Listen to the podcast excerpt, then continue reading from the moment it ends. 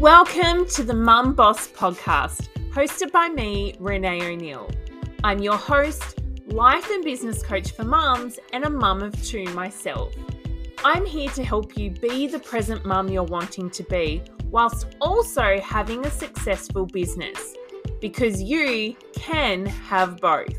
It doesn't have to be one or the other. You have come to the right place if you're a mum who dreams of time and financial freedom and wants to be fulfilled in life alongside motherhood. This podcast is a place where you can come to be inspired and empowered whilst also getting tangible tips, advice, and strategies to help you in your life and business. So let's dive in.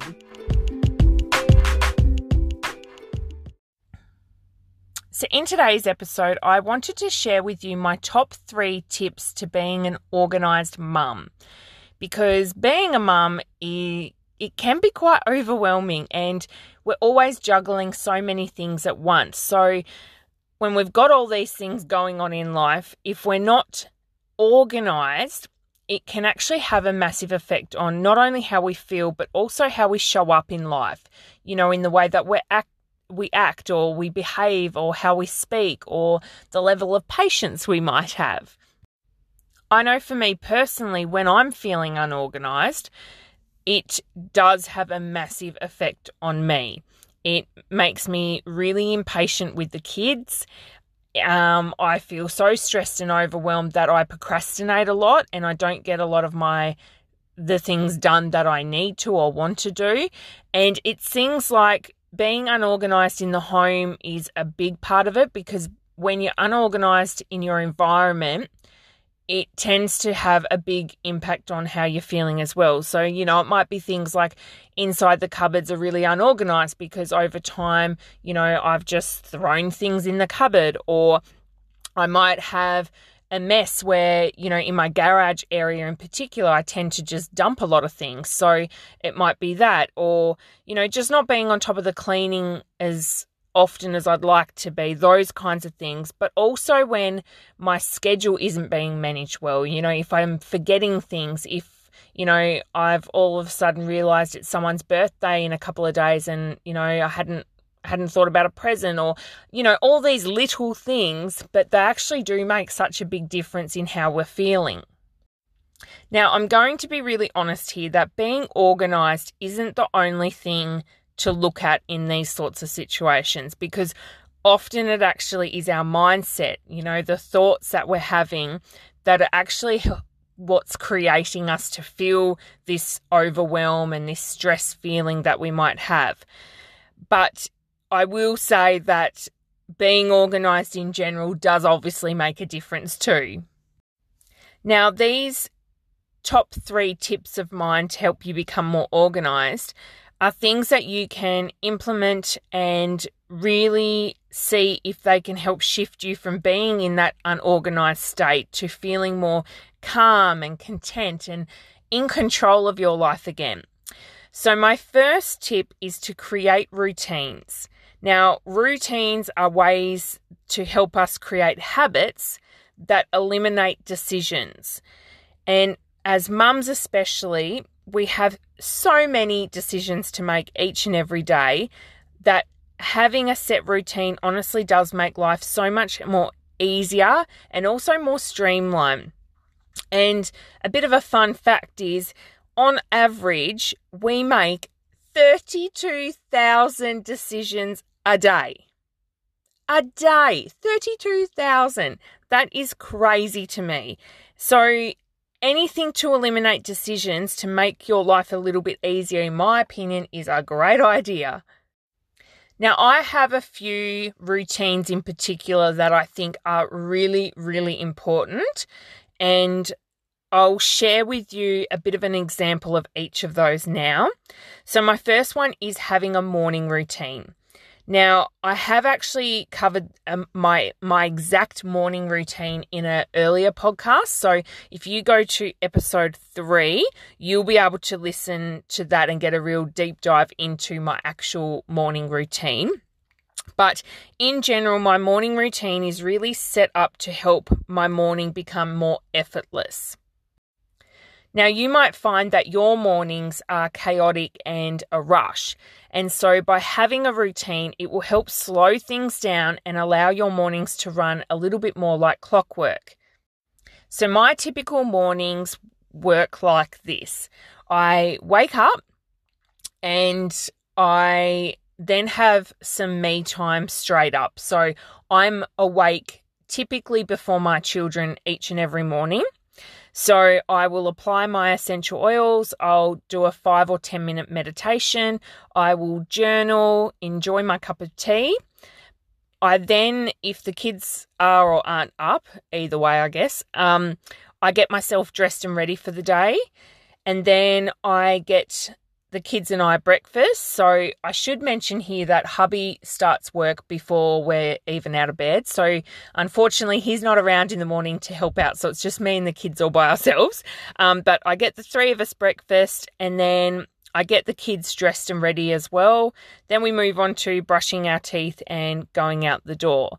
Now, obviously this sounds pretty basic. You know, you're probably thinking to yourself, yeah, I do all of those things myself too. But it's the exact steps each and every morning that create that routine. So it does just become like clockwork and it's so much easier rather than having a chaotic rush of, you know, you've you've slept in, the kids are waking up late, you know, all these other things that of course can still happen and they still happen to me too. You know, no one's perfect, but having that structure really does just make things a little bit easier.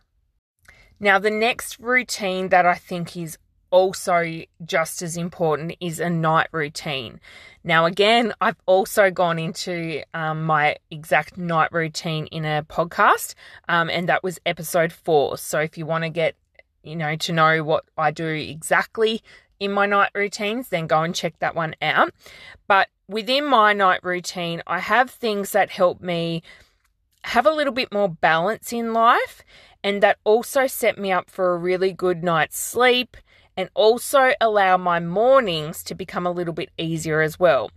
So, my night routine starts once the kids are in bed. Now, this used to be seven o'clock, but I'll be honest, now they've gotten a little bit older, it's tending to be more around that 7:30 mark. Um, but once they're in bed, I then have an hour that I set myself, and that's called Power Hour.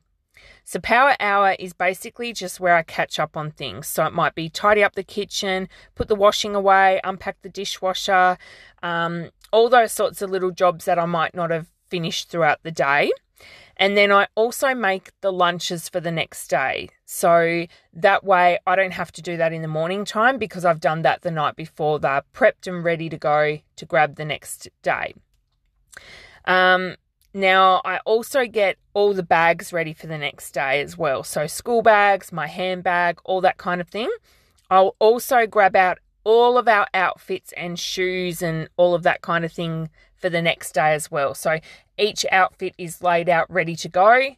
So again, that morning time comes. I don't have to think about what I'm going to wear because I've already laid it out ready for me, ready for the kids just to chuck on and get going. So that makes a big difference as well.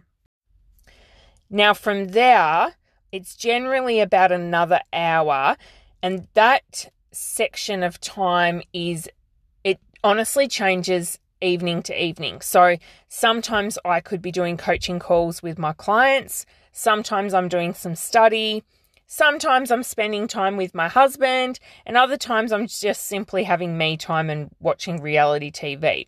But once it's reached 9:30 at night, that is when I get ready for bed and start winding down. So I'll do skincare, brush teeth, I'll turn on the diffuser in the bedroom with our sleep essential oils get into bed, and then I'll journal and read a little bit. Um, and I generally aim to be asleep by 10 p.m. each night. So obviously that's not always perfect either, but that's the typical night routine as well. So, as you might be able to tell, these routines are really simple. They are customized to me, but they really do help me become more organized and also more intentional with my time as well. Because when you're in that stressed and overwhelmed state, we do tend to procrastinate a lot.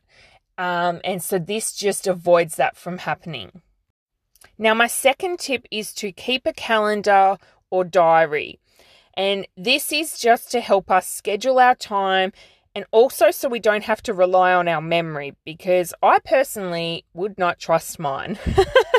um, without a diary or a calendar, whatever you might refer to it as, I honestly don't think I'd remember much. I've I've gotten really bad at this because I have had a, a schedule system for so long now that I actually really heavily rely on it that I I just don't think I trust myself to remember anything. Now, I just simply use the calendar on my phone. I find that the easiest because my phone is always with me, so I have access to that schedule wherever I am. The other thing I like about it is because with a, a you know, a paper diary, if you have to make any changes, you've got to actually cross something out in your diary and put it somewhere else. Whereas being digital, you can just pick things up and move them around quite easily. Um, the other thing I like about having a schedule on my phone is I can actually set notifications to remind me of things. So, say for argument's sake, it is someone's birthday coming up, I can set a notification to remind me a week prior. So, I've got that week leading up to remember to go and buy a present. So, it's little things like that, or um, yeah, anything where I'm going to need to in advance remind myself about something in particular, I will set that reminder notification. And that in itself just really helps because it just clears my mind from having to remember it on my own. now, the things that I keep in this schedule is everything. it's birthdays, it's events, appointments, um, kids' play dates, the kids' activities, swimming lessons, all those kinds of things. Um, now, because I'll be honest, I'm a little bit OCD, I color code each of these things. So, my daughter, her color is pink. So, anything in my calendar that is color coded pink, I know that's related to her. Um, and then business is blue, that kind of thing. So, I can look at my calendar and know what each of these things are for as well at a glance, which I find really helpful because, again, when we're mums, we are juggling so much. You know, we've got family commitments, we've got our own personal things, we've got work, we've got businesses, all these things that we've got going on at once. So I do find that color coding really helpful as well. But honestly, I just don't know what I would do without a schedule because it really does just make life so much easier. And you can look at your day ahead and go, okay, these are the things I've got on. Where have I got time to fit in XYZ? It just helps you visually see what your day looks like. And that in itself is very, very helpful. and then my third tip is to set three priorities per day. So, despite the fact that you might have a lot of things to do each and every day, when you write them all down into a big long to do list, that in itself can feel really overwhelming. And so, what I find helpful is just to write down my top three priorities for the day. And this really just enables you to really focus on what's most important but it also means that you're not overwhelming yourself with this huge list of things to do as well. I actually find that when I do this and I sit down and go, okay, I've got a million things to do today, but what are my top three things that are like, I have to get these things done? I'll write them down and then I find once I've done them for the day, I've actually got more time than I thought left over to do other things. But because I'm in a role with it and I feel accomplished because I've ticked those three things off the list, I actually tend to then keep going and get a heap more other things done. So that's just a good way to almost trick your brain into releasing that stress feeling and and making you feel more accomplished as you go. So that is a really good one to definitely try. Um, even if you don't implement anything else, just doing that alone, I think would make such a difference to not only how you feel, but also obviously how you show up as well. So, they are my top three tips in being more organized as a mum. I hope that you find it helpful and I hope you can implement even just one of these because I just know the shift that these things have made in my life. And, you know, it is about baby steps. It's not about trying to change a million things at once, of course, but being aware of things, having some strategies that you can put into place to really help you will obviously make a difference um, and help you really stress less and live more, which is what I'm all about.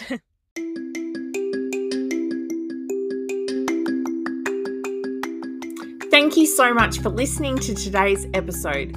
To learn more, you can go to renaeo'neill.com. I'm so grateful for you being here and super glad you've taken the time out for yourself to tune into today's episode. If you loved the episode, don't forget to hit subscribe so you can catch the next one when it's released. Also, if you share this podcast to your Instagram stories and tag me at renae.o'neill, I will be sure to send you a little gift straight to your DMs as a thank you.